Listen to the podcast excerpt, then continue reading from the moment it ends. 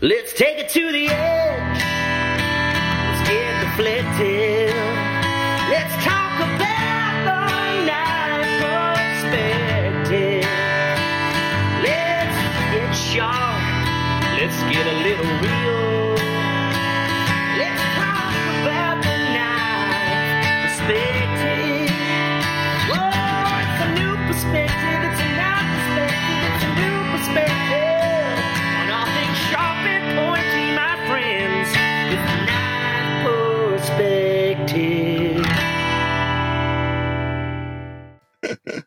Three, two, one, go. Hey guys, I'm Dan Eastland with Dogwood Custom Knives, and I'm here with Kyle Daly of KH Daly Knives. And this is the Knife Perspective, episode number five nine. Dan's Abuse of Privilege with Joe Flowers. He's back, and he made it from the Hello. A- Amazon. you know the freaking rules, dude. You don't speak. I was talking We're- about we're you. not to the guest part yet. I was talking about your back, Dan. Oh yeah, I'm back. Woohoo! Safe from the jungle. Oh man, It- every trip is different. I think the most different part about this trip was the four hours with the Brazilian Navy. Super cute officers, though. Like, Yeah? like the Navy chick officers were surprisingly attractive, Hmm. whereas their Marines were kind of equally and not so surprisingly not attractive. I'd hope so. Yeah. Uh, so when did when did you get back? How how long have you been back now? Um, I have been back three days. Three days. Three days. I saw you go on a uh, photo uploading spree once you had Wi-Fi again.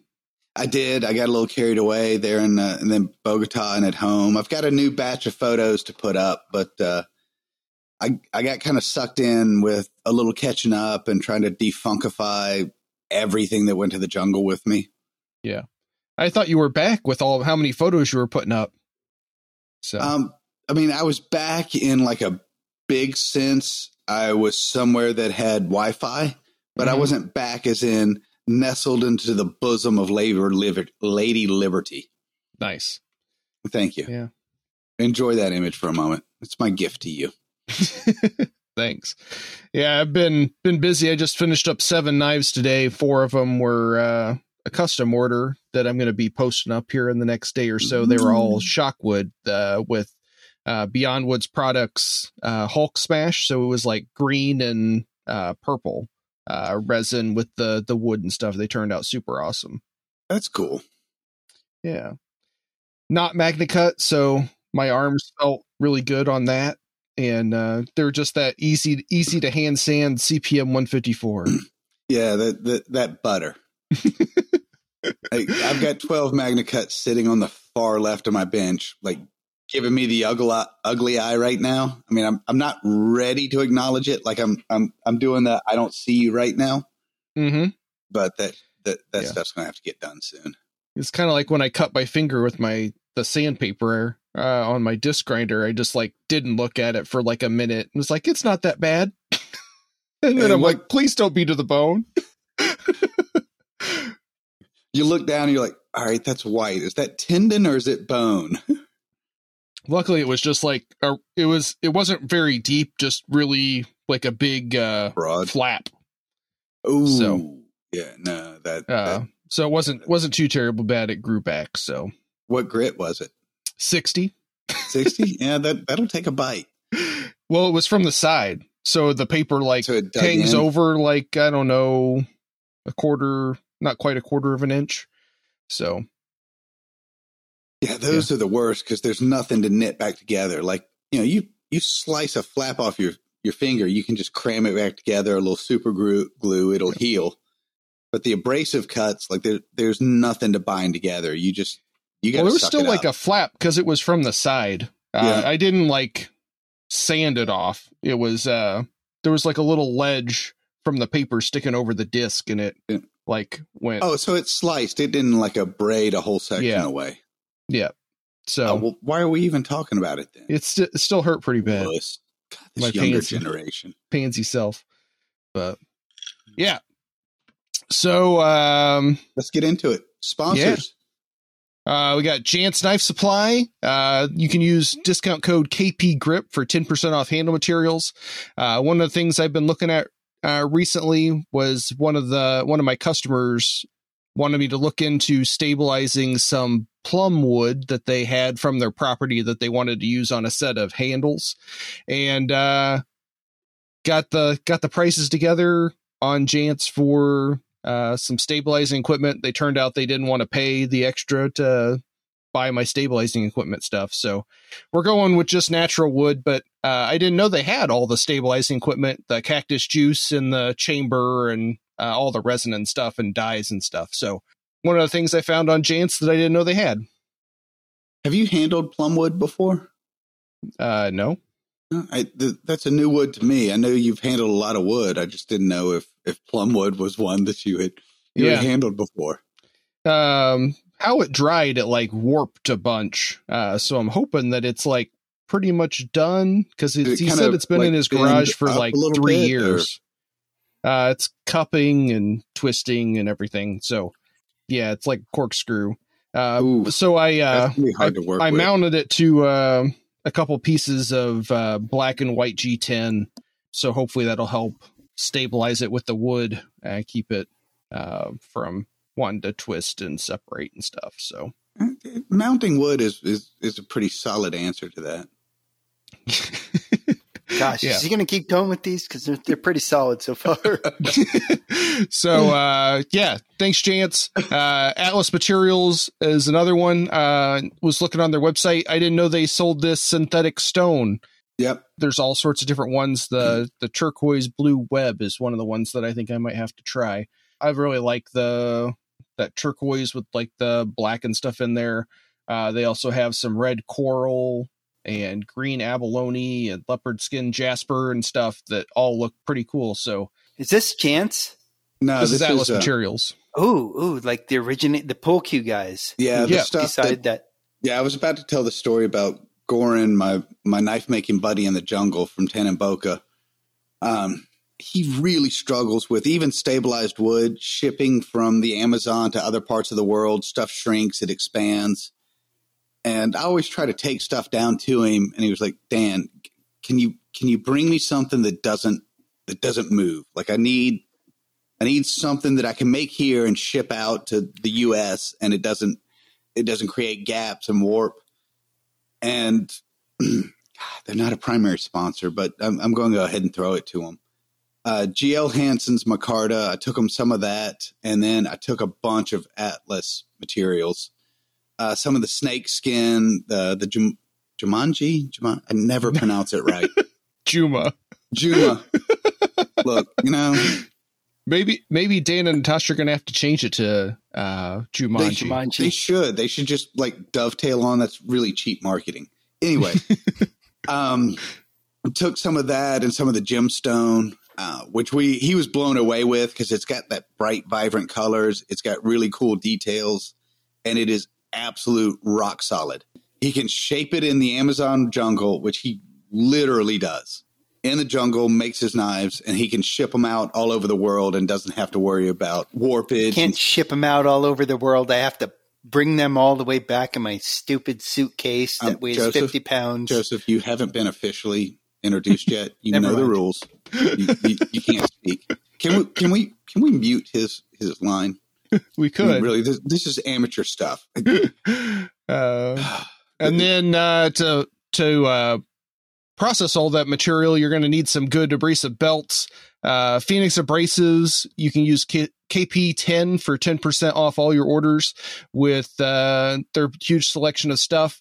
Uh, one of the things that I've been using a bunch lately is the surface conditioning belts. I've been working on a big batch of pocket bushcrafters, all out of MagnaCut, and I've decided not to hand sand all those. Uh, Really? Like Why there was that, any uh, doubt on that, but uh, using the the three surface conditioning belts that they have there has really given it a great satin finish. So after the like 400 A45 Gator belt, I've been using the surface conditioning belts, and it's looking pretty awesome.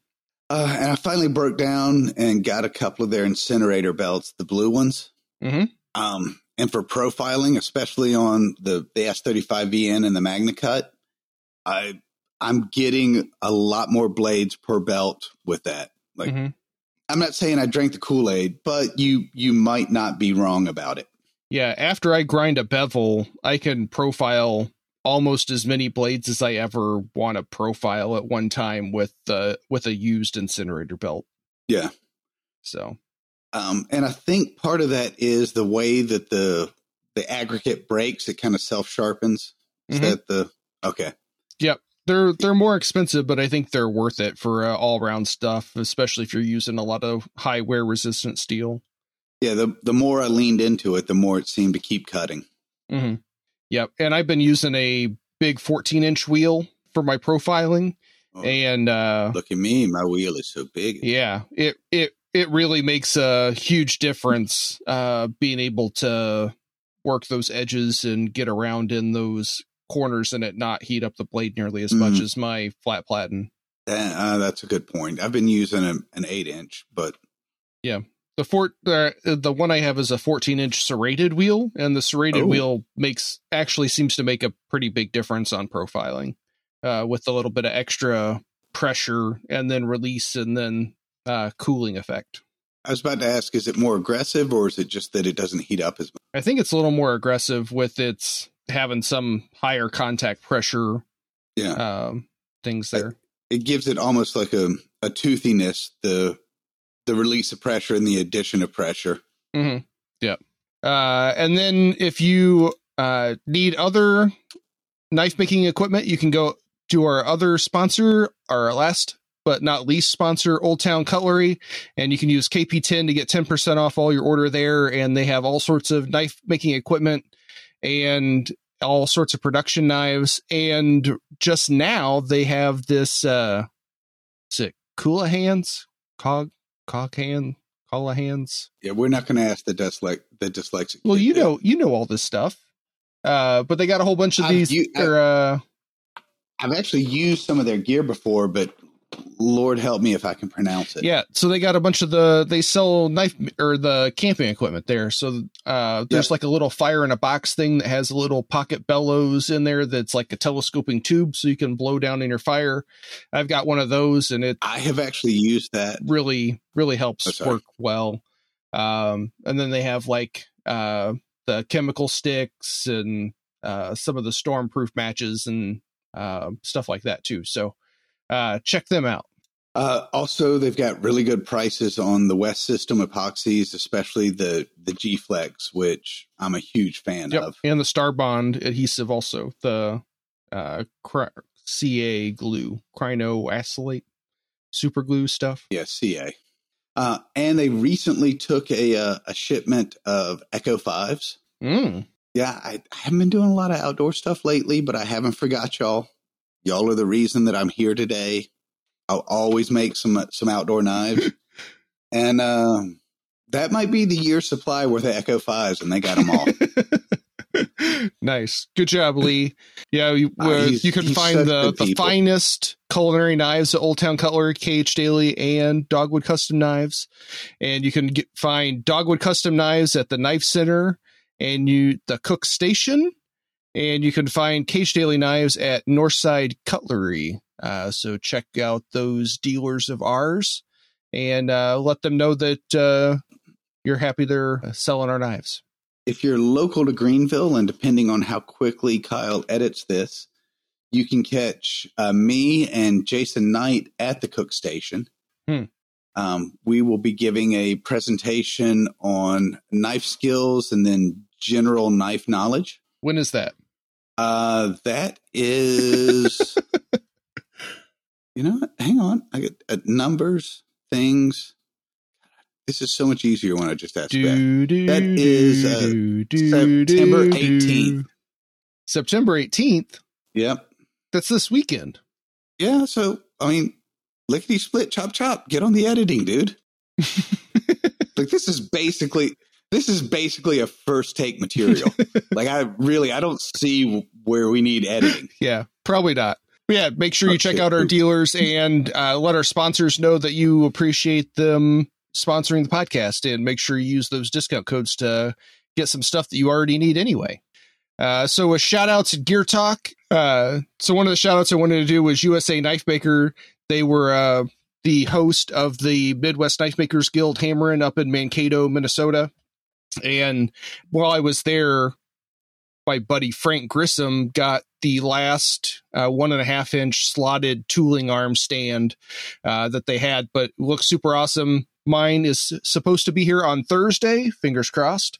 Yeah, I'm super excited for it. It's a big tube that they plasma cut the squares out of, uh, so you can put 11 tooling arms, uh, kind of 90 degrees to each other all the way up, and uh, store them so they're not laying all over my workbench. They're not underneath the workbench. They're not leaning up against the workbench. They're not laying over on across the shop.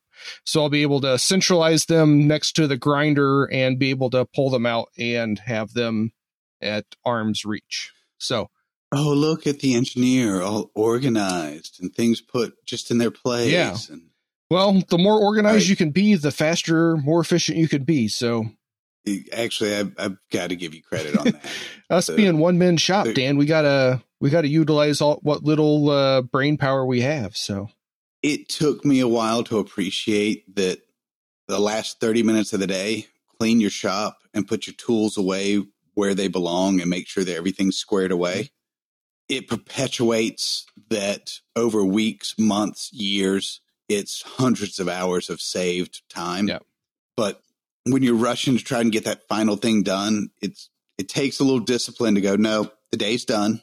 Stop, clean up your shop, put your stuff away. So the next time you're looking for it, it's where it's supposed to be. Yeah. It, it, it's hard to appreciate how much time that saves, but you're better off give up the 30 minutes a day. Yeah. It'll pay off in the long run. we're a big fan of the five minute cleanup here. So with our twin boys and stuff, they can demolish a room. And it's it's amazing that you start your stopwatch on your phone and you're like, we got five minutes, and it's amazing how much you can get done. I do the same thing before I have to pick the boys up uh, from school.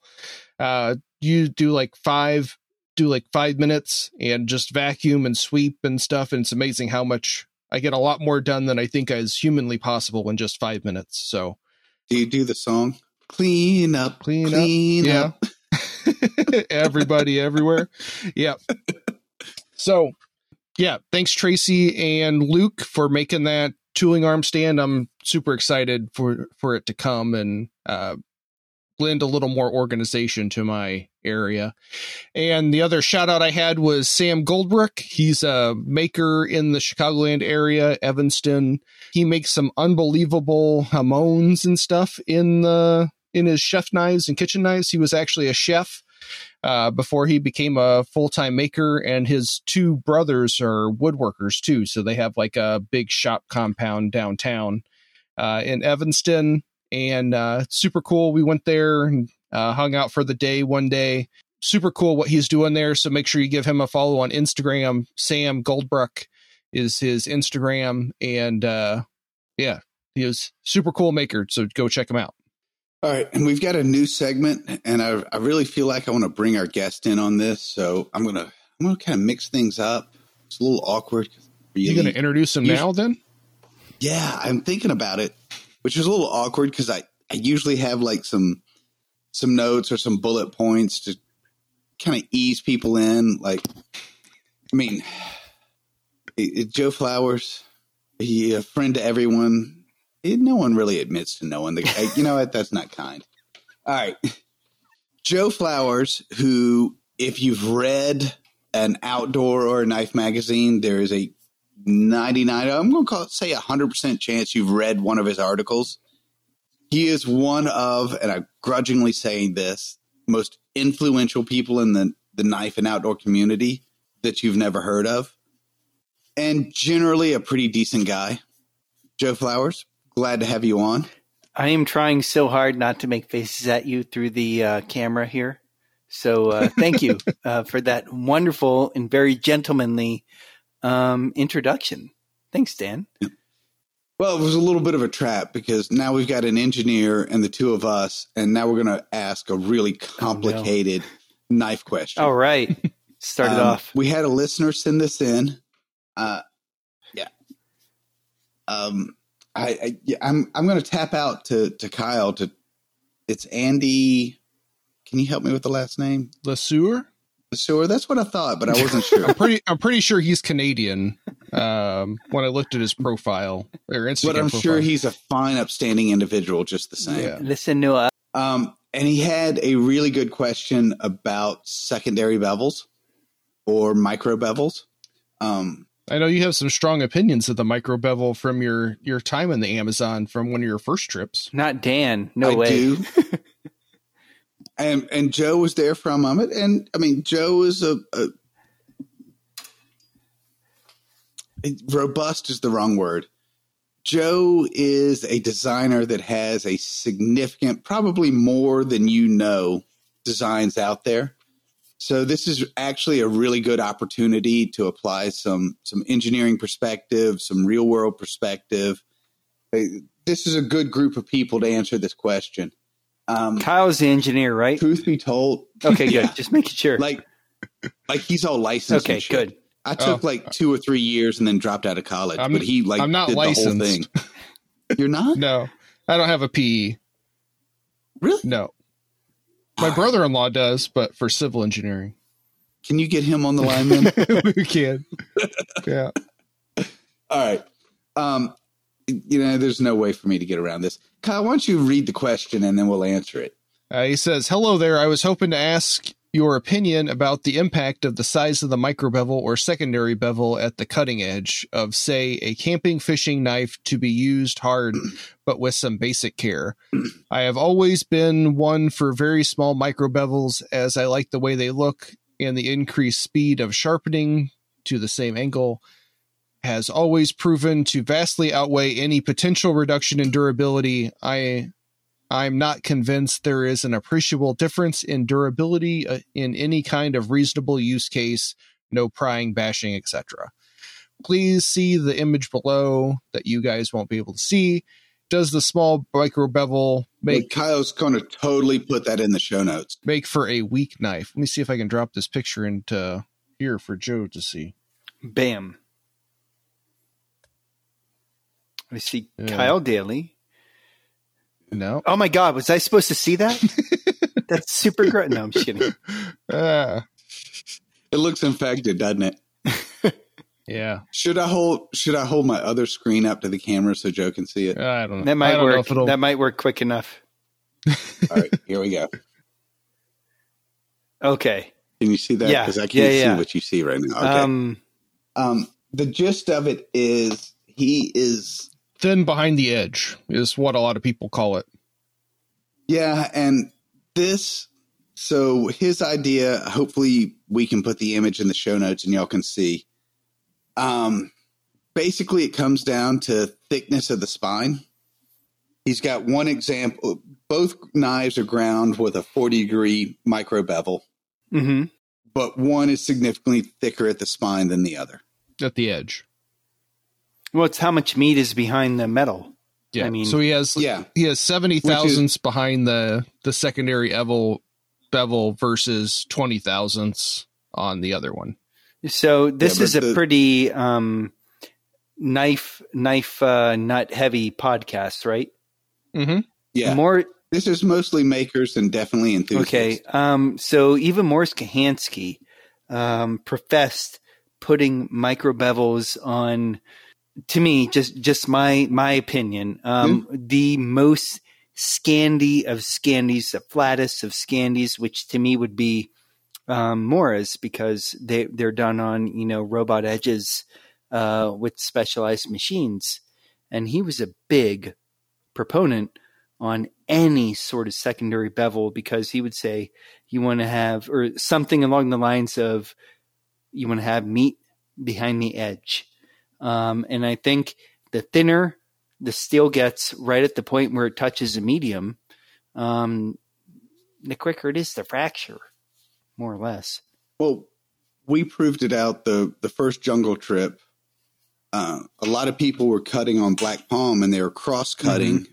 and their edges were immediately rolling. The true Scandies were immediately deforming. Hey, let's back up. Black palm is um, a crazy palm because why? More or less. It's it's incredibly dense and it's got really long fibers. Yeah. So when you try to cross cut it, it's almost like trying to cross cut um, uh, carbon fiber. It's got these really long, really dense fibers. This And this a- is the same black lot of palm, people- right? That you have in knife handles. Like you can buy black palm, the same species almost Mhm. for knife handles, right? You Yeah. can, and the Matses used for bows, and Yeah. I mean, th- there's a lot to there's a lot of benefit to black black palm, but people were trying to cross cut on the grain, and their edges were immediately rolling. And a couple of the knives I had didn't have that issue, and they had micro bevels, and it really came down to there was a little more meat behind the edge. But one of the things in this description that we've got to talk about is both in this image, both micro bevels are 40 degrees. Mm-hmm. So mathematically based just on the angle of action, 40 degrees and 40 degrees, it's going to be the same. But in one case, the meat behind the edge is significantly more. So you're trying to push more mass through whatever you're cutting. So when you get deep cuts, even though they're both at 40 degrees, one is displacing more mass than the other. Yeah. And it really comes down to a thinner blade, which is going to produce a lower secondary bevel, Mhm. is going to be the more efficient cutting cutting blade. Right, but it's going to be the one to fail the easiest, though, right? Um I don't entirely agree with you. No, well, I, I don't know. I think there. I think there's a balancing act there. Yeah, yeah. There there has to be an equation because you can have a 17 degree and then have a secondary angle of God knows what, or you can have a 17 degree with like a what like a like a, a 20 degree angle, and then you won't have enough enough uh, enough butt behind it, you know, because it, even though it's much higher, it's gotten thinner. Uh, it's honestly the thinness behind that bevel. Yeah. Yeah, so he has like a picture with uh, the primary bevel being 10 degrees and the secondary bevel being 40 degrees. And one is 70 thousandths uh, wide at the bottom. And then, so that makes the length of that bevel be a tenth of an inch. And then the other one is 20 thousandths wide. Uh, and that length of the bevel is only 30 thousandths. So in both cases, all the angles are equal, hmm but Just the edge. the mass the mass of stock is different. Like one would be an eighth of an inch and one would be three thirty seconds. Mm, Just picking random yeah, numbers. yeah. but if he continued to Um, go down, it would still be the same. Yeah, but all the angles are the same. So the angles of action, the efficiency from the angle is going to be the same across the board. But the thinner blade is going to displace less mass. So it is going to cut more efficiently, But it could flex more even though all the angles are the same. or microflex more. I don't know. This is like a rest in peace, even though everybody has all their different opinions on this. This is like a good Yeah, but you're wrong. No, no, this is a good cliff stamp question because, um, you know, there might be microflexion in there. There could Well- be other Well, and we crazy should stuff too. we should have said at the beginning of the conversation, same steel, same Rockwell, absolutely everything being the same other than thickness of material. Gosh, you know that that that's like a. This is not where my expertise is. This is for the engineer, but I almost think it could be a flexion problem. I think it depends on. I think there's definitely a balancing act there to optimize how thin you can go before it starts being too thin. Uh, and in kitchen knives, you can usually push that much thinner than what you would think. Where in the outdoors, cutting knots and Stupid, thing is stupid in stuff. wood. Yeah, yeah, like uh, lots of chopping and stuff where there's lots of impact, you wouldn't be able to push it quite that thin. So I think the secondary bevels are definitely useful, but the actual thickness behind the edge, the a thinner knife is always going to outperform a straight cutting task Mhm. than a thicker knife. Uh, because it doesn't, that you get the wedging of the material that it's trying to force out uh, laterally. Well, and- and in this example, the height of the grind that he's speaking of, the height of the micro bevel is really a function of how thick the blade is. Oh, th- yeah, that um, that width that behind the so So it comes down to not the height of the micro bevel, but the the thickness of the stock that you're starting with. that makes sense. Yeah, like I always have a number that I shoot for at the edge before I sharpen for my kitchen knives. Um, and then some of the times when I know the person that it's going to and uh, know they know how to use a knife, I'll I'll even go a little bit thinner than that to uh, because I know they're not going to try to like twist twist or chop through a bone or something that they're not supposed to. Oh, there's some people out there that have got a, a three degree primary grind from me, and there's some people that got ten degree. Yeah. Oh, So, you weren't, interesting- you weren't on the last podcast. Did you listen to the last podcast, Dan? There was With Todd? I was on the last podcast. With Todd. Hunt? It was just Todd and me. Todd Wait, Hunt? we, we did a po- we did a we did a podcast with Todd. no, he did it without That was you. a while ago, dude. So No, there could there could not have been a podcast without Uh, me. I, I refuse to acknowledge. I this. talked about uh, one of the the people uh, that you know, uh, our friend Ben Seacrest. Uh, he was Yeah. cutting two inch uh, pink foam insulation with my S ground eight inch chef's knife. Why would he? eh, All right, I'm gonna have a talk with the boy.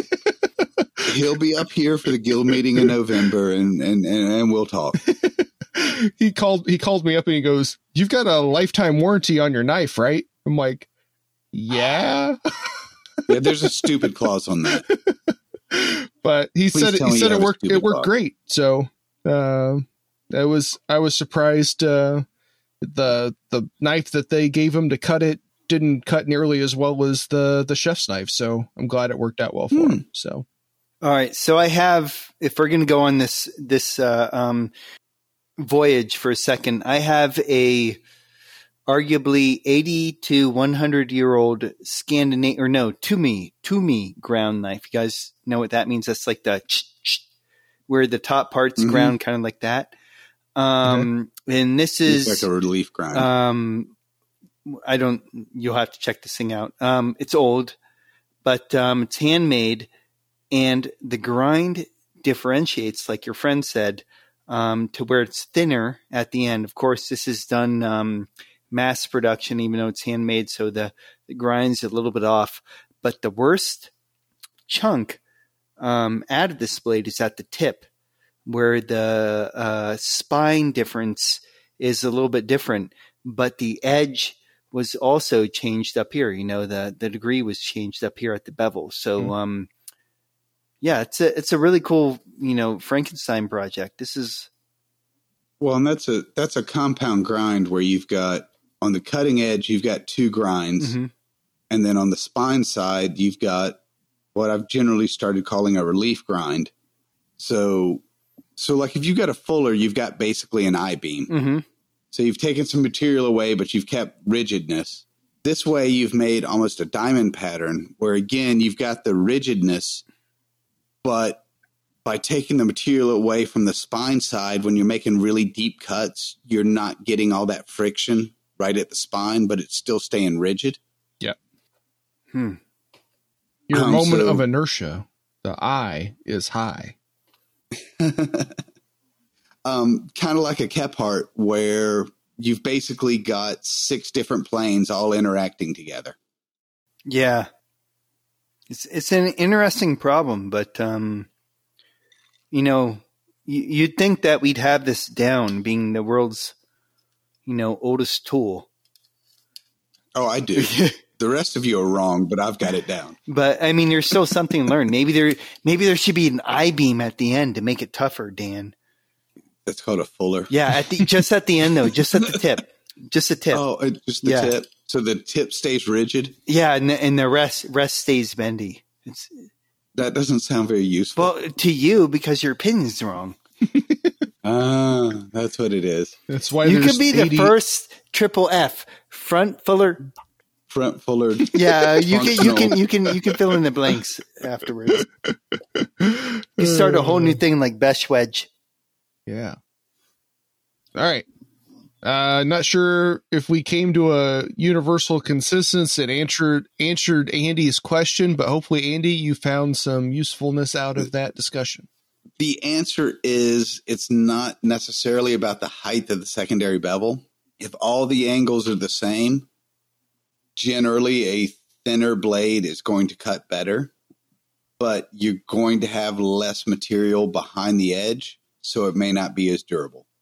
Yeah. Right. If the height of the sound right? secondary bevel is huge, it's still going to dig into the medium. Well, you're still depla- you're still displacing. You know, if your blade, we're going to pick random numbers just to make it easy. If your blade is a half inch thick and you're making a deep cut, no matter what the angle of that secondary bevel is, no matter how high it is, you're still having dis- to displace a half inch worth of material. Right. Yeah.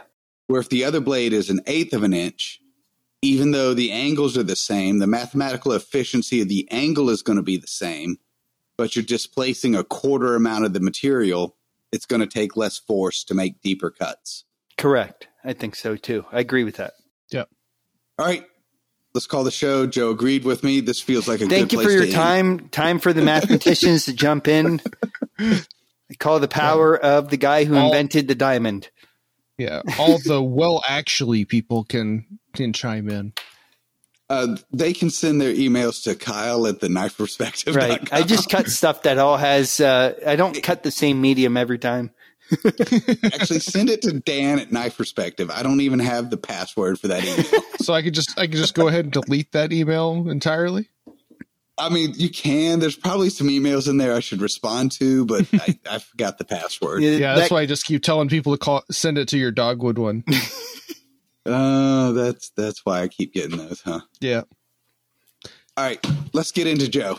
yeah, Um, early years, family. I really feel like we've covered this already. yeah, That's like show four, isn't it? yeah. Or I think this is our your third time on the show, isn't it, Joe? I think it really? second or Holy- third. Not sure. Holy shit! It's you been a, should get I think it's been at least two. All right. So It's like him and Todd are tied for most shows. yeah.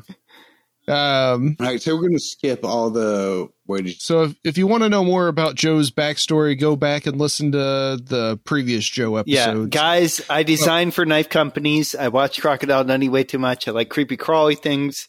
I play in the jungle. Dan tolerates me for some dumb reason, and uh, uh, I write about knives and like knives way too much. Thank you for your time. and I and I like you too. oh, and and, and and and Kyle also tolerates me equally. All right, so now you know what? I'm a co-host of the show. Granted, I don't edit it, but I do do the booking. Do do. We picked up on that. Y'all can laugh. Um, Joe hooked me up with what is this? My seventh. Yeah, we, we can't even keep track anymore. Seventh time. I haven't even reached ten, Uh, tenth time yet. Hey, hey, we're just going to call it a buttload of trips to the Amazon with Joe. So I'm really abusing my authority as a co-host of the show to bring somebody on that, yeah, did a bunch of knife stuff, but spoiler, we're not talking about knives anymore. So y'all can tune in, tune out. It's up to you. But we're going to talk about some badass trips to the Amazon Dan, because that's what I just came back from. My 10th year, I believe, is 2023. And you've done seven trips, one without me. Um, so what's that, like Oh, 75%? I forgot about that. Eight, nine, 10. So we're ti- uh, almost tied. yeah. So, what? Yes. And I don't want to call out some of the guys on these trips, but I'm just saying my 13 year old did the same trip you did.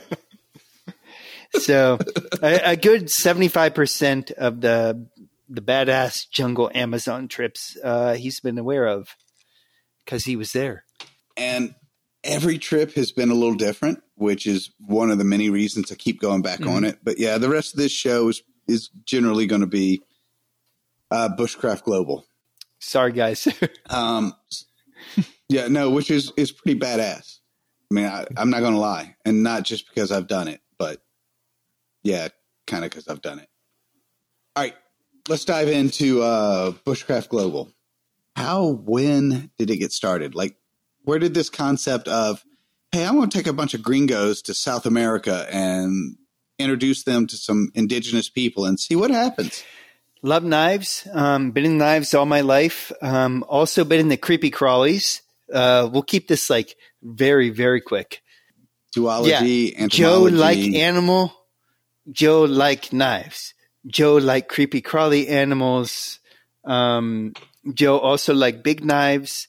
They all come together where in the jungle. Yeah, yeah. Let, let's let's fast forward to how did you take us to the jungle? Um, so long story short, um, I was on a podcast with Dan, um, and I was like, "Hey, dude, you can you can give the name. Equipped to Endure was like, it still exists. Dan, we need to see it, send you to the jungle." And I was like, I'm doing my first. Yeah, I've wanted to go to the jungle ever since I saw that Predator movie. yeah, exactly. Action figure therapy. Um, so, long story short, he came on the very first trip um, that I ever did with the group. Um, I brought a herpetologist down the year before. I said, okay, Dan, you're basically going to be a, a lab gerbil. If you complain, it's fine. I got some apps for that. They're called Scorpions. Put them in your boot, no problem. He had he did a really good job. I figured out that people weren't going to die down there, and um, ish. We tried, yeah, hard. ish. Um, and uh, yeah, so Joshua nearly died. Well, that that was his fault for wearing like 18 pounds of gear in the front and in the back. No, no, no. His fault was eating salad and Leticia the night before we went into the bush. The biggest problems in the jungles when you travel are the towns and the food that's there. That's that's where like the big problems happen. Is like people either get too much alcohol or they get too much uh, uh, food. So, full disclosure, I I thought he was an experienced traveler. No matter where you go, if you travel a couple of thousand miles away, there's different bugs that you're not used to. And generally, stay away from ice, stay away from tap water, and stay away from fruits and vegetables that aren't peeled and I look over and Joshua is drinking a drink with ice cubes in it while he eats his salad. And I'm like, uh, no, it's too late. Yeah. You'll figure it out on your own. So we we have um, learned so much about intestines since that trip. Yeah. So how did you get mixed up with the Matses tribe down there? How did how did how did you create that? So the Matses are the the most note I don't want to say noteworthy they've got the biggest splash, but there's several tribes down there that Joe's connected with, and I really think that they they all they all need a moment. I don't want to to get too zeroed in on the Matses right mm-hmm. away. I'm I'm sorry, Kyle. how did how did you how did you get linked up with these people that live where they live? Because uh, they don't have cell phones. You can't just like call them and say, "Hey, uh, I'd like to bring a whole bunch of people down there." How'd you get linked up with those? People? So, through a variety of interesting events, um, I was down there on an expedition. A series of unfortunate events. Yeah, yeah. Um, I was down there on an expedition, and uh, I had to take over for a little while. And um, I got everything taken care of in a small jungle town um, called Leticia. It's technically an island, even though it's not. It's a landlocked island, but, so they basically bring like all their goods through cruise ships or through airplanes. Barely ever any sort of automobile. There's no road connecting Leticia to the outside world. Everything that gets there either gets there by boat or plane. Yeah, hmm. and so I was down in this small little town for a little while, and I really wanted to see snakes. So I went to the place with the biggest serpentarium. And they bring me out to their natural reserve. I see all these tiny little possums, beautiful insects, beautiful animals. And long story short, I wake up in the morning, my my mouth has been open for like the entire night because I was completely blown away gawking at all these animals I've seen on National Geographic. And um, this Arnold Schwarzenegger sounding dude comes out from the the uh, uh, hut and goes, "Hey, dude, what's up? What do you do?" And I'm like, "Oh, I design knives for Condor Tool and Knife and a couple of other knife companies." Really, man? He like throws his cigarette down. I love knives. You need to come to my house. And um, he shows me some of the knives he made. He's like, "Yeah." And this is really the way Gordon. Yeah, it, it's like, literally. It kind of sounds like him a little bit. Um, and uh, he's like, Yeah, I know these awesome tribes. I have a very personal relationship with them. I would like to bring people out here. And I'm like, Can we make it knife based? And he's like, Absolutely. And so we started forming out this um, idea of Bushcraft Global, which was an experience, not just a class, but just something where you're just thrown into it. Um, we try and make it where each person has as much attention as they can. Um, and uh, uh, you basically are doing bushcraft, foraging, fishing, um, looking for different wild edibles, be it um, uh, plants, mushrooms, fish, insects, Protein. mammals, uh, reptiles. You know, d- depending on the situation, um, what we can find to supplement good food that we have on the side. So not like necessarily, uh, hey, we have to go out and kill this animal to survive. No, Some of the early trips were were pretty hardcore. yeah, yeah, they were. They were more backpacking, um, and then every single trip is different. So, like, it is. That's very true. yeah, like Dan, your trip was different from the two trips I had last year. You know, it was incredible. my trip, the however many trips it's been, seven, I think. Um, each one has been different. That's one of the reasons I've keep coming back. hmm I mean that that early trip, I remember Goran coming in. You know, we were eating breakfast, and Goran comes in. He's like, "All right, no more arts and crafts. We're out of protein. Everybody fishes. We're going fishing today." And then a few trips later, that pressure is off of us. It's not such a hardcore survival focused. We've got to eat. It's a little more. The, the pressure is off of you. Like if if you don't want to get up and work hard that morning, you don't have to. Where some of the earlier trips were, you want to eat, you to work your ass off today. A lot of that too was we made y'all hike a lot. Well, we all hiked a lot, you know, at the beginning, and and we've come into a at least a different.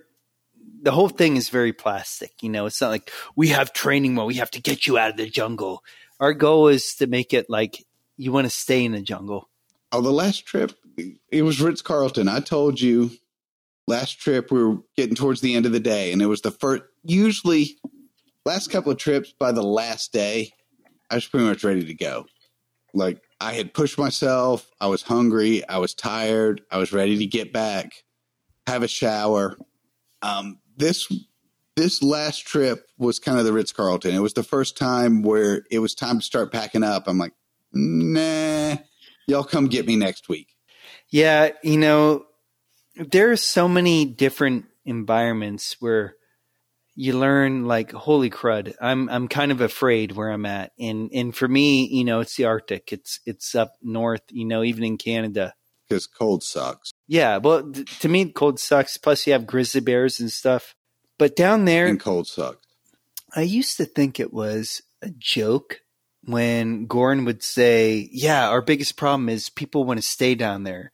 And and now I've had to like push people onto the plane before. Not like, you know, violently or anything, but be like, "Come on, it's time. We have to go." You know, your your knife your knifecation is over.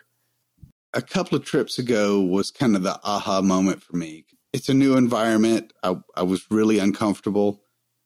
And Goran, who is the local contact that, that knows everybody down there, and he really phrased it perfectly. He said, uh, you have venomous snakes where you come from? Yeah, you know, rattlesnake, copperhead, water moccasin. It's like, All right. You have venomous insects? I'm like, Hey, you know, black widow, brown recluse. We have scorpions.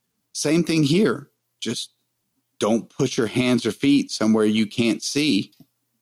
And it it it, it kind of hit me with that aha moment of it's different dangers, but it's the same kinds of danger. Mhm. Like treat them the same way you would where I was at home. Don't put your feet somewhere you can't see. Don't reach into somewhere. And that gave me the freedom to really start to explore this new environment because it really is. One of the things I love about it is the forest of the Northeast or the Southeast, rather. I know that. Like I, I can move through that nearly like some of the indigenous in the Amazon can. I, I've grown up with it. I interact with it at a less than conscious level. But I head south and it's a new environment. I'm like a kid again. Like I'm experiencing things for the first time. But with that perspective of, yeah, it's the same dangers you have home, they're just different names. it gave me the confidence to really start moving out and, and experiencing this new environment. You know, I think that's that what you just said might be like a, a really good point. It, it makes you feel like a kid again, but you have this, you know, to to some respect, even the the the most I think some of the oldest people that I've had on the trips have had the best time because they can be a kid again, but they can take all these experiences that they've learned from wherever they're at. If they're from Fresno or from um, Phoenix, Arizona, or or or from the southeast where we have water moccasins up in South Carolina, and they go, "Oh, okay, this is a problem here. I know look for this, but I'm in a new environment. Now I know some of the problems that I've had from my previous experiences." and are able to see, hey, maybe, you know, this isn't as dangerous as I have. Some of the coolest, you know, people I've seen down there, like just the people like from Florida, like, like Justin from Wayback Wilderness, who was just a beast, you know, the whole time. Florida man. Yeah. On, on the last trip, he was a Florida man, but he was like, wow, I can take some of the stuff I learned from here and, and bring it here and it really is applicable and it, it kind of makes you have a new sense of of where you walk because you learn this hyper quote unquote uh, dangerous area hey i need to worry about this if i want to sneak up on this animal i need to worry about my shadow and you bring it back home and it you know it really changes you. You learn, okay, I can't spear a bullfrog up in Ohio because um, my my hand got in front of the uh, headlamp, and now I learned there was a shadow there, and I learned that from you know the last trip or something like that, and um, it all becomes applicable because you know it. Yeah, it's survival down in the Amazon jungle where you know 440c you know, cordage basically is on like every tree and you can pull it down and tie up your hammock. But then you can learn, oh, okay, this is how they make baskets. You can do it with tulip poplar, even up in uh, uh, North Carolina or something like that. Kudzu's a lot like uh, uh, uh, donkey vine. Yeah, yeah, yeah. I tried to go to the Spanish translation and I lost it, but mm, Burro uh, or Duro. Bohoku burro. Duro or Bordo. Bur- burro. I can't. I can't roll my R's I, well. I don't even know if I know what donkey vine is.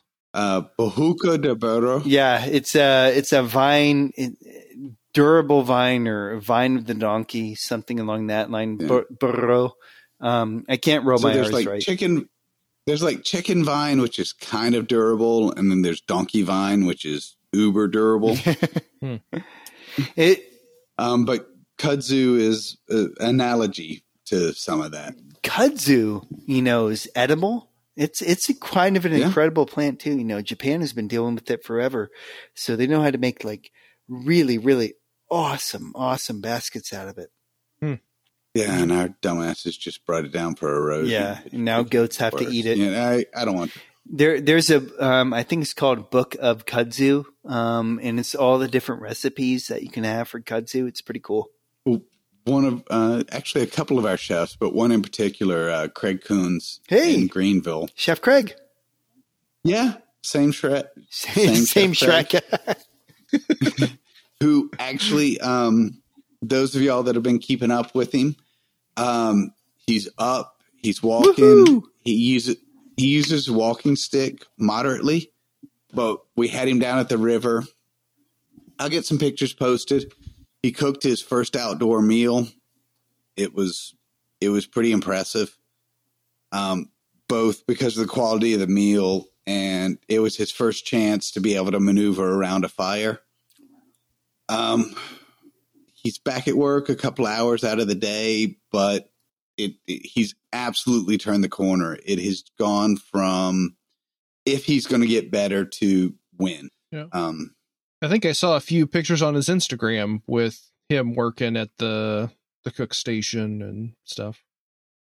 uh, he is. He's doing some of the. Um, he's doing some of the Euphoria events. Um, it.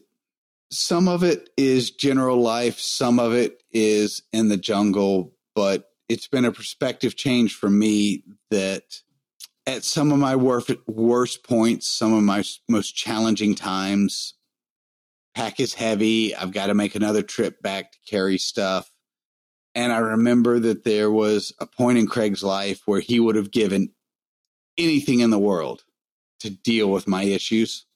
Like, oh shit, you have to walk back to the boat and carry two more loads. Yeah, Craig would have died to have that. Mm-hmm. Um, it it's changed my perspective a little. Yep. Um, sorry, I, I went on a tangent. We'll blame the vodka. yeah. So it, it the trips have become a little bit more posh, quite good for you know most people's vacations until we have to carry the boat out. Yeah, we're gonna have that. We're gonna have that con- conversation off air. Okay. because it's it, it it's not suitable for our delicate listeners. Basically, there there was a Serbian floating down a river on a boat by himself, just kind of like clanking through trees, screaming at us after we all yelled after the the five people. Uh, whoa, whoa, whoa, dude, dude, no, no, no! You have skipped so much right now, like, like I'm feeling stabby right now. You guys can't see it. Joe's making some pretty good faces at Dan through the the video. I'm just there. trying to trigger him, guys. I'm sorry. uh oh. It's easy to do. Yeah. So, what what all did you guys do down there this time? Um, so there was, and, and Dan will chime in, um, but there was a lot of fishing for um, Yeah. everything sustainable from like piranha all the way to Dormelon. Um, we tried for peacock Demon bass. killers. Um, some people caught them, like like only two people this time. Other big fish. There was a lot of spear fishing this time, where we would go um, from a shore-based spear fishing trip, the Huitoto tribe, where you'd have these floatable spear shafts where you throw them at fish, and actually, it's not as hard as it sounds. You can become, you know, pretty primal in a second and be able to uh, It- dart these fish.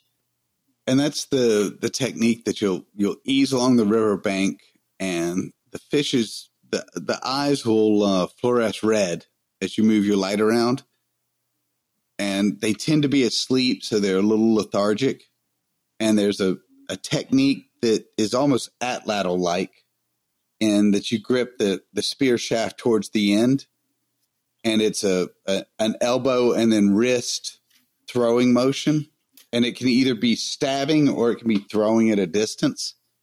And you'll either pin the fish down towards the bottom or the spear shaft in the head is enough mass that once you pierce the fish, you can bring it back. But it's a a, a challenging and educational technique, I guess, would be a, a fair way to say So it. those are multi multi prong heads, I would assume. Yeah, like a, three to like a frog seven. gig or something. Yeah, yeah, three to six or seven. Yeah, Very much like a frog gig. there Okay. there's some that are kind of like um like a triangular trident style. If you guys can imagine that, uh, listeners, all the way to like the flat, you know, normal. I don't know Walmart frog uh, frog gig for our um, Anywhere American from ones. three to five uh, points. Yeah. And that eye shine, this is part of the thing with Bushcraft Global, uh, the, the company that, that I run, is you learn some techniques that are transitional wherever you're from. So the eye shining is from the tapetum layer. There's a special lens behind the eye. And if you hold a flashlight up to the side of your head, you're able to get the eye shines a lot more when you're looking for an animal. You get the same effect when you see dogs or deer or raccoons or or a lot of other different mammals in headlamp headlights of cars, but even wildlife officers, you know, trying to get a head count for alligators will take their their floodlight, hold it by their head, and get eye shines from all them and go zoom zoom zoom. Okay, we have like a hundred alligators in this um, lake. You can still do it in the U.S. too. It's just We should only have 40, so 60 of them will be delicious. Yeah, yeah. So uh, you, you you can figure out what you're going to do with that information. And, you know, back in the day, like in 1920s, it was a great way to, you know, you just aim for the two lights for the deer deer in the headlights, and boop, you're done. But uh, Nowadays, you don't know if it's a cow or a person, and that really gets yeah, awkward. there's lots of lots of paperwork, and even you know, like for this eye shine um, technique, which you can use to find any animal anywhere, uh, most animals, not all animals, but most animals. You need to be careful. One time I was in Peru with ESEE knives and I was on a dugout canoe and I was getting ready to jump on this caiman. I thought it was going to be a huge caiman and I see this big old red eye shine and I'm, you know, moving my hands together really quick and I'm ready to jump on this caiman and I jump into this puddle of mud and I catch a big old marine toad, which is this just big old cane toad because it had the same eye shine. So it's kind of like you, if you were hunting – you know, uh, with, with, a gun or something. You, you, you need to know what's behind it because you could kill your neighbor's dog, um, which is why I shine hunting. Yeah, th- this is taking a, a, right turn. Let's yeah. go. Sorry, to- we're talking so, about spearing versus like shooting eye shines out of your car. So you you had mentioned piranhas there. One of the, I know piranhas have like a like a pretty like they've gotten a bad rap in the United States. One of my my brother in law was reading a uh, book with Roosevelt, I think, when he went down to the Amazon yeah, and yeah, how they were like, he wrote how he was like, right. they were such dangerous right. animals and stuff. So apparently, in that, they actually like dammed up the river and like starved those um, piranhas for so like a couple the, days, so from what I heard. Here's but, the deal piranha are like carp with an attitude, but they're not like, they're car- uh, they don't like actively try to attack you all the time, right? They're carrion eaters so if you're dead, yeah, they're going to eat you all up. Um, I was swimming in a river and Goran, a local contact, started catching piranha and was trying to make a big deal about it. And I was like, yeah, yeah, dude. So if if you're dead and you're really still, yeah, they'll eat you all up. But again, they're the size of like uh, basically crappie, small, uh, big brim, little tiny mouth. Okay. Like, um, so like a bluegill get, or a red ear. Yeah, yeah. You might get bitten by one while you're taking a bath, and you'll move, and they'll all freak out and move away from you. Hmm. So they mainly like if they feed on animal flesh, it's like left over from like an alligator attack or or caiman yeah, attack it, or something. If you've got a big spool, uh, a big school of them, and you throw something dead that's not going to move, they'll strip it to the bone. But if you're out there swimming, you're moving around, they're not interested in you. So this um, is this is kind of um, you know the same deal with uh, a lot of American alligators too. But one of you hit the nail on the hammer when you said Teddy Roosevelt gave a bad name to piranhas. That was Kyle, and it was nail on the yeah, head. whatever. you engineers in your real terms. Anyway, um, in the River of Doubt, he talked about piranha being, you know, like this perfect killing machine. And, you know, they're they're like 30 or 40 species of piranha. You know, some of them eat not just flesh, but also, you know, uh, they're omnivorous. So they eat both things. But they did, they put a huge show on for this guy. And um, he was the president. They're like, hey, check out this stuff. And so that became, you know, sensational um, in American media. And, and so they got this huge bad rap. And, and the same deal happens, not all the time, definitely not all the time, but with a lot of um, alligator maulings. Uh, it turns out to be somebody drunk in the Miami canals and drowns themselves, and the alligators come and eat them afterwards drunk people in Florida getting attacked by alligators. No way. Never happens. That is And shocking. I've heard a lot of snake attacks are all people that are trying to catch them and stuff like that too. Well, yeah, for um, snake bites and so. stuff, but like yeah, well, I mean, yeah, it's envenomation. That's different. For like actual anacondas eating people, it's it's not a myth, but it's definitely something that's happened way less than somebody getting struck by lightning twice. I don't know. Well, there was that guy that was trying to like get eaten in a suit or whatever, right? Yeah, he's actually a pretty good dude. He's a pretty mm-hmm. hardcore proponent for the Amazon. Um, he did that to be sensational, and that kind of sucked. Hey, what is what does anaconda taste like? I've never eaten one. I I feel like a new trip coming on. Last time I opened up a large arboreal species of constrictor, it looked like spaghetti on the inside, and that wasn't the good type. It was all worms. Hmm. So All right. Not not not such a big uh, uh, fan of that. Yeah, no, I'll find another hunter that hunts to eat. The dude, the dude, uh, I think his name is Paul Rosolie, um, uh, who tried to get eaten by a uh, um, anaconda. He has a couple of really good books out there too. He he saw some pretty big animals when he would run around. So um, yeah, I, I know what he was trying to do. He was a naturalist trying to like film himself getting eaten, but uh, when I see what he's done recently, I can't talk crap about that guy. Okay. That feel that feels like dumbassery. Well, yeah. I, hey, let's go try and get eaten by an animal. That sounds like a totally great idea. Yeah. Well, he was Okay, in that like let's crush back- proof suit or whatever, Yeah. and then they like I was like, so he gets in there, how are they gonna get him out? Like I don't I don't Look it- at me in medieval armor walking through this swamp. Yeah. Anyway, Wait. we're we're way off track. So uh, you did a lot of fishing. Uh, you mentioned some like bushcraft craft type stuff. I assume like baskets, and I know Dan's talked about making a bow and some stuff before. There was bows and blowguns and uh What'd you make, Dan? um what I made was uh more fish. More fish? So I mean, I was in kind of a sweet spot that I had done a lot of the like our first trip. Yeah, it was it was a pretty brutal hike in, and then it was search for protein all day, and then at night we'd sit around the fire and work on stuff, and it, it might be a bow or a blowgun or that that sort of thing. Um, so by the time we got to this trip, first of all, God, it was such a beautiful environment. Like a lot of the conflict on being able to feed ourselves was completely taken away. I mean, we're the edge of a lake that had a phenomenal amount of fish in it.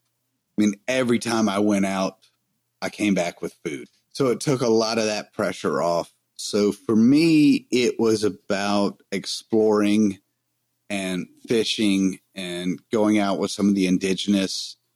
Every time I've gone out with a Matses, there's a there's a language barrier there. But just by watching how they move, like literally wa- just watching how they move in the jungle, my stalking has gotten so much better. Like the way they pace, the the width and length of their pace, I have learned so much from just walking behind them. And the same is true with some of the Witoto and uh, Yakuna. Um, I've learned a phenomenal amount. Again, the language barrier was a little bit of a challenge, but just by going out and watching them move. So for me, this trip was a lot about fishing and it was a lot about just going out and learning how to move. Some other people, you know, it was their first trip. They wanted things to take back with them, much like I did on my first trips. They were making blowguns. They were making um, woodcraft things. I think we all made a knife. Mhm. Um, somebody sent some knife blanks that uh, turns out a knife maker on vacation still has to make a knife. Nice. I made him do it, guys. Um, I, I told him, "Hey, look, this is your only chance to do it in the uh, Amazon jungle, and you don't even have to do any metal work." He's like, "Oh, heck yeah, I'm up." Yeah, it was the easy part. Um, I'll get a post up. I, I took a bunch of pictures. So was that the Echo Five pattern or It was not. It was somebody else's uh, little. Um, It was a lorry blade. Hmm. Um, this time I went with a like 440C style, just um, because we used 1095 before, and it would get so uh, uh, rusted. So we had everybody from you know people using ate Magna. Cut all the way to people who barely ever use a knife. So I had to find some kind of balance. Side note: My MagnaCut didn't need to be sharpened or cleaned the entire time I was there. nice? Little plug. So uh what MagnaCut knife did you take with you? Ooh, Cub, right? Uh, I took a Yeah. cub. The, the, next to the Echo Five, the absolute cornerstone of my uh, my lineup, and it was a little one sixteenth cub. Is that the one that you said that doesn't get ordered nearly as much as Echo Five? There was one you said you had that was like one of your favorite patterns that And that's the Huntsman. Huntsman. And for North America, it's arguably the single best hunting pattern I make. And I only get one or two orders out of it out of the year, but it's the knife I carry. The Echo 5 is a phenomenal bushcraft knife and it's a good just general purpose knife, but for a hunting knife, the the Huntsman is is what I carry the most. But this is the Cub. To be honest, if I can only have one knife, it's the one I would want. It's a little smaller than the Echo 5, but it's a great just general purpose knife. Um, and I had it in a little cross draw sheath because I always carried a machete. So I had a, a big knife, small knife combo. And it was everything from getting splinters out of my foot to cutting dinner to processing game. nice. And I also had a, a Cub and S35VN, which has gone on. It it's got a Firefly handle. It's got kind of a history of being lost. yeah, he lost it in the jungle like trips. 15 times. Let's be honest. and every time come nightfall we found it um, so even though i had my uh, my MagnaCut absolute cutting edge technology blade i had to take the old traditional with me and it has survived yet another trip So he's going to be releasing one with an Apple AirTag in the handle uh, in MagnaCut so that we can find that thing later after we're going monkey mode. uh, i'm also experimenting with a, uh, a one with a cork handle that'll float Oh, I just wrote that literally the third. Can you see this in the thing right there? I just wrote the word and underlined cork, not cock, cork. yep oh, because that was really awkward for a moment Nice. i mean i'd volunteer kyle for it Isn't but- isn't cork becoming more in like not uh as plentiful or something now? Yeah, it's actually on the on the decline. It was almost put on the endangered species list, I believe, uh, a few years ago. Wasn't it protected? Yeah. Wasn't it almost put So in get it while you can. Buy up all of that shit you right, can get. right. It's like like uh, mermaid mermaid bones. Once Yeah. they're gone, they're gone. I've only got like three of those left. Uh, gotcha. So, what else did you guys do? You mentioned fishing. I saw a whole bunch of like you getting whapped with cane reeds or something. Mm. yeah, tell them about all the rituals, Dan. Um. All right. You're gonna have to help me with the uh, the pronunciations. Medivine. So actually, this is kind of fascinating. So the Matses, which they made contact with the outside world in like 74, 75. And it's pretty impressive the way they kind of interacted with the outside world. They wanted to keep what it was to be Matses. But machetes and metal cooking pots and shorts seemed pretty cool. So they had people go kind of out into the outside world and learn about what's there. And then they came back and they're like, hey, metal cooking pots are freaking awesome. Facebook, yeah, you don't want any part of that. so they were able to integrate parts of the outside world, positive parts, without losing their culture. Okay. And guys, it's not Kind of it's a- not a perfect amalgam. We're we're trying to give it as as basic as it is, but um, it's of course with any human um, a lot more complicated than that. But that's how it's Yeah, kind of going. and I'm a college dropout. Like I, I, I didn't take an anthropology. Yeah. yeah, that's the thing. Like y'all are getting this just guy on the ground college dropout level. but one of the fascinating things about them is there's several, but one in particular is they've just accepted to be alive hurts. Like if you want honey, you're going to get stung by bees. Like being alive, you're going to experience pain. And in their culture, they believe you should just be indifferent to that. I mean, yeah, no shit, it hurts. You're alive. So some of their experiences through life are about learning to be indifferent to discomfort. But this experience kind of struck me in that once I realized, like, they don't spank their children. Um, if there's the lazy guy that's not pulling his weight, they don't go all gang up and beat his ass. Um, if you are being a disbehaving child, if you're being lazy, if you're being in some way counterproductive to the culture, you will cause these jungle spirits to come into the village. And they can stay for days or weeks or even longer. And they beat the shit out of everybody. There's a good chance that they're particularly beating the shit out of the lazy people and the unpredictable. But like they don't spank their children, but a child that has behaved so poorly that these jungle spirits have come in, not only does that person get physical punishment, but the whole village is getting it and it's their fault. So there's this on one hand, there's the detachment of I'm not doing it to you, but there's this compounded, not only are you getting physically corrected, but there's also the cultural, you're causing the rest of us to do this. So you're getting a physical correction and you're getting a cultural correction of this is happening to other people because of you. Hmm. And in this case, uh, a couple of us went through what would have happened, and these woodland spirits come in and are they what frond are they using? Uh, it's a special species. I can't remember the name, um, but it's a certain one that actually is just as loud as it hurts.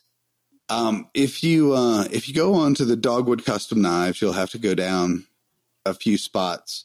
The first picture you will see like open bleeding sores across my abdomen. And the important thing to know is I was hit on my back. And you can hear these these canes, these fronds break the sound barrier and they'll hit you on the back and they'll wrap around to your abdomen and you'll hear it break the sound barrier as it splits open the, the flesh at your wherever you're getting hit. And this will happen to old people, young people, pregnant women, small children. And it kind of it's it's a two prong. On one, you should be indifferent to it because stuff happens, you're alive, it hurts. And you misbehaved, so you're causing this discomfort to both you and the rest of your village. So some of us took part in ritual is the wrong word, but the process to get an idea of what happens when these spirits come into a ceremony, village. I guess. So, yeah, ceremony would work, but it was kind of a, a, a fascinating concept to see kind of corporal punishment without corporal punishment combined with the guilt of not only you getting your ass beat, but everybody else is getting their ass beat and it's your fault. And it's a really powerful corrective activity, both because of the physical and the cultural influence. Yeah. So the um, kids sometimes aren't even hit, they're even just scared from these spirits running around, but they also um, do that like forged by fire type things. So the pregnant women too, and you know uh, uh, the youngest kids in the tribe also just get hit. Um, but it's it's not as bad as it sounds. Um, it's more for the psychological aspect of what Dan said earlier. You know, like the jungle sucks, it hurts. So they have these rituals based on pain. Nothing super fun or or uh, uh, beneficial from them it's hurt, not injury. Like there's no structural hmm. damage, but it's unpleasant. So was somebody being like Joe, letting the Joe was be, Joe was being lazy and he caused letting the spirits the, in? Uh, in this particular case, they I mean, just wanted to hit white Joe. dudes. yeah. yeah, in this particular case, it was Joe, but they were they were going to come regardless, just so people could have that experience, so they could see what it was like. Hmm. They they singled um, me out because they knew me, honestly. lazy. Yeah, totally. um, and actually, Joe took both his lashes across the abdomen, and then, um, so they'll strike you across the back, and the lash will wrap around your stomach, Uh, you can also expose your arms out, and they'll go um, in the creases of the elbow, like on the inside of the elbow, uh, the creases behind the knee. Um, yeah, I've, The one behind the knee mine- sucks the most. mine have closed to scars. Um, the, Joe got lit up a couple of Yeah, times. they like to do that though to the they if it's like Gorn or or somebody else like that where there's like somebody who somebody who they know who's done them a bunch. Yeah, it's like, or the uh, other indigenous like Harry. Harry's terrified Yeah. of them because they Oh, two yeah, 'cause hands. he knows they're yeah, gonna lay yeah, him they, open. they want to, and it's kind of more fun that way. fun. Yeah, I, I think Joe tipped him off because like a, like the seventh lash was a little excessive. Uh, well, and also, guys, everybody who's thinking about coming on these trips, it's all optional. You do not need to go Yeah. through any one of these experiences, and there's no shaming or peer there, ribbing or anything. there were several people that didn't. At least one, and nobody gave him a hard time. Now the 56 year old woman took a lash, and and she was okay with it. Actually, she was rock solid. But there were some other people that didn't, and we didn't make fun of them for being. I, yeah, I honestly don't remember from time to time who didn't do it and who did because I'm too busy going, "Ooh, my freaking stomach hurts," you know. Yeah. Yeah, when the professional MMA fighters are like, "All right, I'm good." Yeah. And there, Gotcha. there, Uh, there'd be wait. crazy clients though, guys, where they like, yeah, we need like four more, four more. Like, guys, don't stop it. They're, they're just crazy. You're done. But the, we need to save some more reeds for the other people. Then they're like, "Oh, oh, you want the special treatment?" Yeah. So the the reed is like a one time whack. Yeah. Yeah. yeah, is. once it once it hits you, it breaks, and they got to throw it away and get a new one. It- And there seems to be it's some combination of you know, like any other whip, as it breaks the sound barrier. There's a lot of energy there, but I swear it's very fibrous. And I swear that apart from like as it splits your skin from the sound barrier, they give it a little tug because I was pulling fibers out of like where they had laid me open. There were little fibers. I swear, as it wrapped around and and broke me open, they gave it a little tug and set all those fibers in. I still got my marks. But it was awesome. You should totally yeah, do it's it. it's you know, li- like I said before, it's more of a psychological thing. Um, if you go in there knowing that it's just going to be loud and it's going to hurt for a second, um, it, it really isn't. Well, it sounds like I'm downplaying it. It isn't that bad, um, but you do bleed all over the place. Well, the mental state is a degree of indifference. Like the guys that go out there and like, oh, oh, oh, yeah, hit me, hit me. Like that's contrary to what you're going Right. for because you're giving it a lot of significance. Your mental state should be, wow, I just got hit. That is not undifferent than me just drinking a glass of cold water. Yeah, that you know that the- that's the idea. It's you getting used to something. That's it. That's all the rituals are.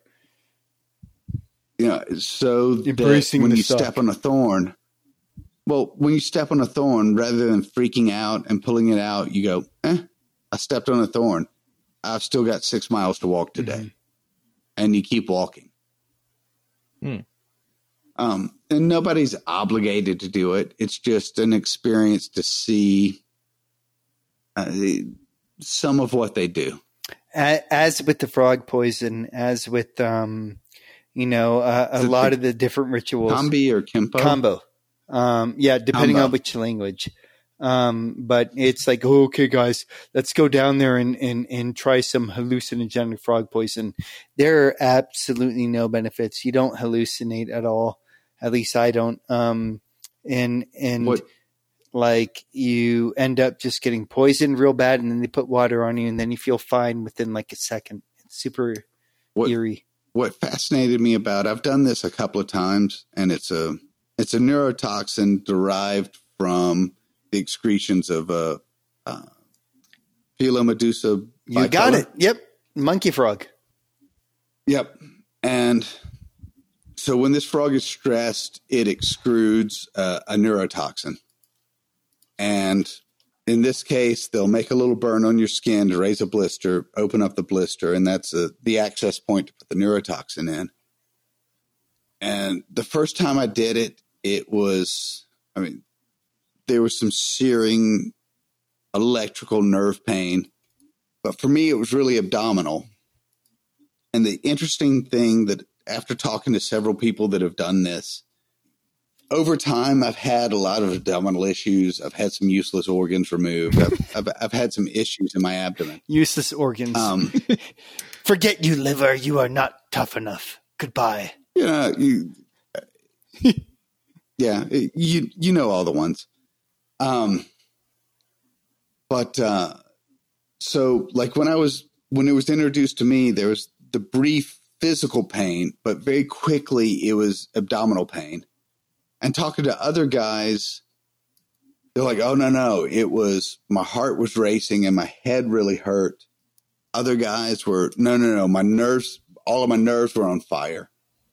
And it I've started to realize the, the really fascinating thing is, and there, it might be a psychological thing. There's probably room for a study, but whatever is the weakest part on your body, that seems to be what it zeroes in on.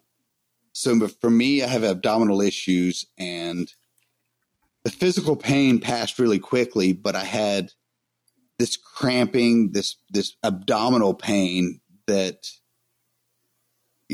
once they rinsed it off, you know, I had a few within moments, I felt better, but I had this opportunity of this is the weakest part of my body. I can see that it hurts, but I'm still okay. Other people will will feel this pounding in their heart and this pressure in their head. That's the weakest part of their body and they have this moment to go, it's unpleasant, but I'm still okay. Other guys had this this nerve fire, this this neurotoxin running through their body where all their nerve endings burned. And it was a chance for them to go, okay, that's the weakest part of my body, but I'm still okay. And what fascinated me about this ceremony is it was kind of different for each person, but somehow, call it what you will, this this neurotoxin seemed to be able to zero in on what you at least perceived as the weakest part of your body and gave you a chance to endure that and be okay. To learn that this weakest part of you can hurt, but you're still okay. Hmm. Interesting. Yeah, I've, I've Um, puked on it before. Um, it's a it's a cleanse.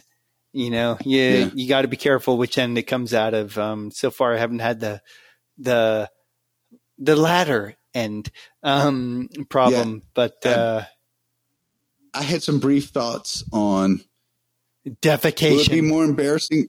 Will it be um, more embarrassing to just run out of the camp and defecate or defecate right here? And then the conversation was, okay, which one's going to be more embarrassing, defecating in my pants or pulling my pants down? And then the conversation was, oh, thank God Joe just asked for them to rinse it off. So I, now I can without being the weakest person and will not defecate in the middle of camp. Yeah, see, that's a that's the thing. I have to get it rinsed off right away, so everybody else feels. uh, That's why I do it totally. Absolutely. and I respect that about you, Joe. So um, once again, that's like an option thing, but um, it, it's something that that people it's picked up in the U.S. too. Probably post COVID now, it's a cure for COVID or some crazy uh, uh, claim or or something like that. But um, the cool part is they don't have to molest the frog as much anymore. They figured out they can just shake it a bunch instead of you know putting it on fire um, to get get the toxin out, so the frog can just go about its way without being permanently scarred. but it's a gr- it's an opportunity to face what may be a physical weakness Mm-hmm. And see that it's not that bad. Stress inoculation, yeah. Pain inoculation, yeah. But it's a chance to go. All right, this is the most likely thing in my body to fail, and I'm still okay. So my brain failed because you know, let's face it, that thing's messed up. No, I'm just kidding. Because your blood hurts, right? Because my blood hurts. nice, but um, yeah. So there's like an option to do all these um, crazy, awesome. you know, uh, uh, ceremonies and stuff, but also you can just stay by the campfire and chill and you know carve the entire day if you feel like it. And blow guns. Yeah, or or make pottery, or or make baskets, or you know, make a spoon. Whatever people want to do. Some people aren't so bushcraft savvy, so they're not in there for the the crafting. Some people just want to come for the experience, and it's interesting every single time to see who shows back up again too. Yeah. And Dan, like a dog, you can't uh, keep kicking him, and he keeps coming back. Hey, you do kaboom fed me. All right. Uh, do you have any other talking points you wanted to cover? Or?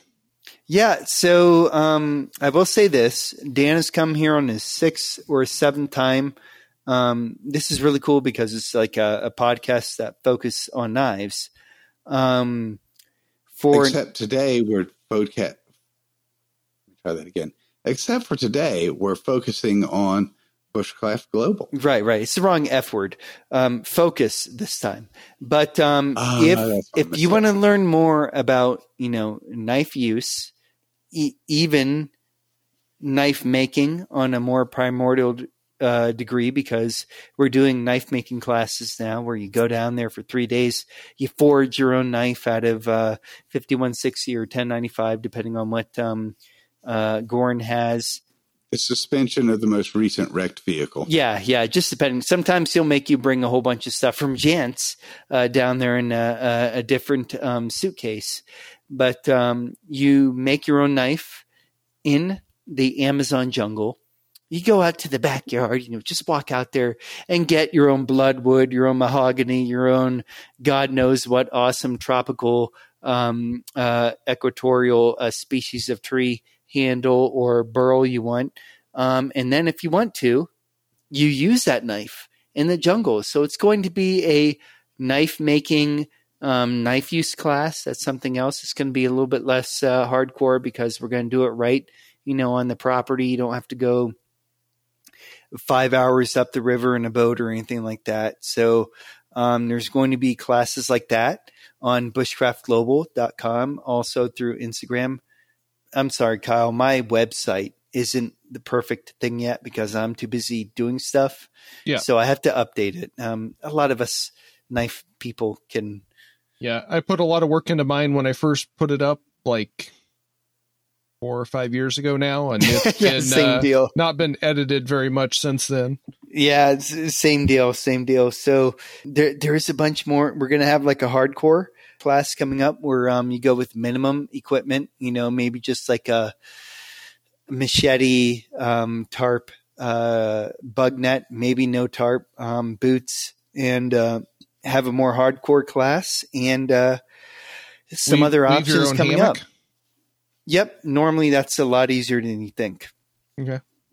There is an inner cambium layer layer of a uh, certain type of tree called chambira, um, which is like a webbing tree. So you you like rip off the webbing and it goes like maybe I don't know, like thirty feet up the tree, and you have this long, you know, three inch webbing that's um you know good for like most people's weight and you can web that between others and you can make like a really easy hammock really quickly We've even made knife sheaths out of it, um, where you do that like uh, uh, what's it called? The um, the white white birch bark uh, layer um, knife sheath out of it. So a lot of knife stuff happens down there. Well, the uh, the, the Yakuna or Taikuna will also use it with like their ceremonial masks. Oh yeah, yeah. The Yukuna will like the inner cambium layer of uh, um, Llanchama is like something that they would use for clothing. So it's this bark that you take the back of your knife. It's like leather. Have, yeah, it's like leather, but you have to use a knife to make it. Um, you have to beat it with the back of your um, uh, knife spine to make it more pliable, and then you're able to weave it, process it, and wear it. Well, it's kind of like chewing uh, buckhide. hmm You know, you either have to pound on it or chew it uh, to make deer hide more pliable. It's it's a, a very similar texture. Man, that would that would make my mouth just fall apart. I can't imagine to chew on as much deer hide as it would take to make a shirt. Oof. That's why you need a good squaw, squaw with really defined jaw muscles. Hey guys, how are your mandibles? Uh, all right. On that note, All right. Hey, Uh, what do you need? Uh, what would somebody need to go on a bushcraft global trip? Like when they said, "Holy shit, Joe Flowers, I want to be a part of that shit." What do they need to have? So the first part is we have an equipment list, um, a deposit, which is four hundred dollars. It's all inclusive right now, at least as of this podcast. It is twenty hundred dollars for um, ten days, ten to twelve days, depending on how many how long you have to spend in Bogota, and then your flight um, your flight can be anywhere from four hundred and fifty dollars all the way to thousand dollars, um, depending on where you come from. And I would say things that you would need to have is a little bit of hiking prowess, know how your body uh, works in hot weather, and the ability to communicate. So if you're getting too hot or you're uncomfortable at all, you let us know and we will take care of it. Um, we don't have air conditioning out there, but if you're on like a monkey hunt or something and you're getting a little bit more of the uh, heat exhaustion, exhaustion, or um, any sort of problem like dehydration, you know, you tell us and we'll bring you back and, and fix it. Um, so We'll wave you with palm fronds and, yeah, we and serve you. we have a guy for that. We have an coconut app, and- you know, there with the palm fronds waiting. So that's about it. and I assume you need a passport. Yeah. So you need a passport, definitely. You don't need a COVID shot anymore, at least as of this recording. You want to have a good pair of Crocs. If not, you can get some down there. But um, you also want to have a little bit of physical fitness in hot weather hiking, um, or the ability to communicate to tell us if uh, you need to go back, you know, to to the beginning and whatnot. So we try and make it for everybody it's not like a Tough Mudder or anything like that. But um, you know, being able to hike a little bit with the backpack is very important. Um, or being able to say, "I need to sit down. I have a headache," is very important too. And I mean, they can outfit you with all your gear. You can theoretically just show up with your clothes, but Mhm. if short version is you need to at least have the basic knowledge, skill, and well, just knowledge and skill to have spent a couple of days out in the bush by yourself. Like I mean, Yeah. there's there's some simple skill sets of preparing a hooch, setting up a camp. I mean, gear wise, they they can set you up with anything, but you- need kind of a, a baseline knowledge at least. Yeah, you know, honestly, I'm starting to recommend somebody spend at least one night or two nights in a hammock beforehand, um, just to get them familiar with it. You know, we have guides down there to help outfit everybody with everything, but just you know, we can't help everybody's back. We can't help everybody's you know thing. If they say there's no way in heck I can stay in a hammock, you know, okay, we have to figure out our uh, tent option, which we have. Well, you're kind of foobarred because it's going to be the next eight days in a hammock. Right, right. Yeah. So there, there are options. Victor, for instance, he's an indigenous down there who stays in a hammock without any, or, or in a tent. He stays in a tent without any cross breeze whatsoever. Have you seen that thing? It's like all nylon. I don't know how he does it. So there are options, but um, it's good to practice beforehand. And uh, there's no Right. problem testing out equipment in your backyard. Yeah. Yep. Uh, we uh we had the boys and we spent a night outside and I couldn't believe how many people seemingly le- left their like dogs out in the backyard overnight.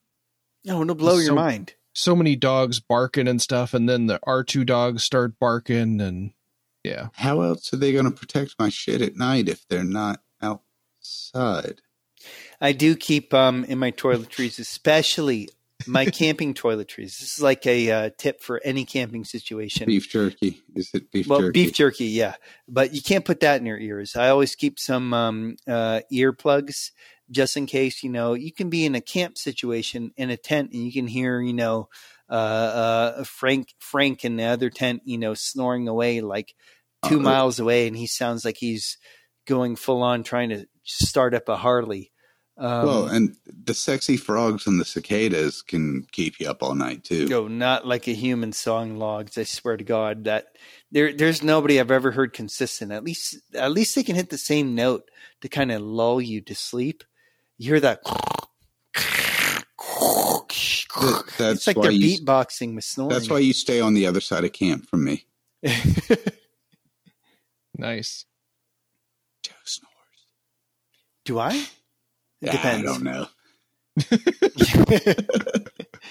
so in in uh He does. um in in con- yeah probably do um in abstract form bushcraft global is a knife user's um vacation Chance to learn indigenous techniques with said knives. yeah or just you know not hanging around a campfire I don't know, BSing. You actually are just like, okay, man, I really want to do this today. And I start carving and you, you make some things for yourself that you want to do. So it's a craft session. You get to go fishing. You get to do some foraging, whether it be for wild edibles, meat, or, or other things. So yeah, You go fishing for fish that would eat you. it, it's a great time because I love knives. Cool. And uh, you want to give people, uh, you mentioned the deposit and stuff. Uh, where can they get in contact with you, Joe? Um, you can do bushcraftglobal at gmail.com. Um, we have bushcraftglobal.com, the website, which is, um, like I said, still has to be worked on. TikTok, of course, now join the dark side. Sorry, Dan, we had this conversation. Yep. I follow you on TikTok. Yeah. Okay. So yeah, he's, that's right. We talked on TikTok before Do Um, dances? and, uh, also YouTube, Instagram, Facebook. I'm not going to give you my snail mail right now, but maybe later if you need it. Alrighty. If Joe gets desperate enough. And if you want to find a really cool collaboration, you can go to Dogwood Custom Knives and see the pterosaur or the piranha, which Mm, is a Joe Flowers Dan Eastland collaboration that was the that was the very first like four o'clock in the morning. Joe wasn't sure if he wanted me on this trip. We t- started talking and designed a knife. I still have the piranha here. Mm, we were doing it on like like napkins. By the way, Kyle, mm. like like just like hey, look at this, and then we both had like crayon drawings and Like That's about holding it. pictures up to the camera, going Yeah. like this. Yeah, yeah, except like not so this. yeah, I can imagine Dan with crayons. yeah. I mean, we started talking at like ten, and by four in the morning, we had designed the piranha. yeah, yeah. I was like, less ass on this end. Okay, Hey, that's More a cool sexy. knife. And side note, yeah, you can come on the trip with me. Cool. Uh, anything else you want to let the listeners know about before we wrap this one up? um, condortoolandknife.com, um, topsknives.com, artisan cutlery, CJRB, um, scoop on this one, uh, Work Tuff. Um, I'm going to be Mhm. working with. So those are all companies that, uh, I design for. Yeah. I'm working on a Becker, Ethan Becker article right now for Knives Illustrated that I am hopefully, uh, wrapping up, um, next week. I have about 25 hours of phone conversations I have to re listen to um, to uh, uh, work on this article. But uh, uh, I can't wait to publish it. Yeah, he's a very interesting guy. But That He's and a- I never shut up either, so we're both like in big trouble when we talk on the phone. Yeah. Uh, he's our crazy Uncle All right. Lee. You can keep in touch with the podcast at knifeperspective.com. You can connect with us on Facebook and Instagram on Knife Perspective. Uh, most people seem to be messaging us on Instagram, and we're getting pretty close, getting a lot closer to our 2,000 follower. We're going to have people nominate themselves or nominate somebody that they know uh, to have a listener on the show. So help us get to 2,000 followers on Instagram, Ooh. and we can make that happen. We haven't plugged that for a while, but we're still planning on doing that. Uh, you can keep in touch with Dan Eastland of Dogwood Custom Knives at dogwoodcustomknives.com, and he's Dogwood Custom Knives on Facebook and Instagram, and message him at dan at dogwoodcustomknives.com. And you can keep in touch with me, Kyle Daly of KH Daly Knives at khdalyknives.com, and I'm KH Daly Knives on Facebook, Instagram, Twitter, and TikTok and my email, kyle at khdalyknives.com. Yeah. Thank you, Joe. Thanks for uh, getting Dan back safely and say goodnight, Dan. Good night, Dan. It was not easy getting him back safely. He still has nine, ten, ten fingers. How many? At uh, 10, and the tattoo isn't so infected anymore. Woohoo! Must have spat on it or nice. something. Say goodnight, Dan. Good night, Dan. Well, let's take it to the edge, cause that's what's expected in this discussion. This is the Knife Perspective. Let's get to the point. We're gonna talk about offense now, cause that's what's expected.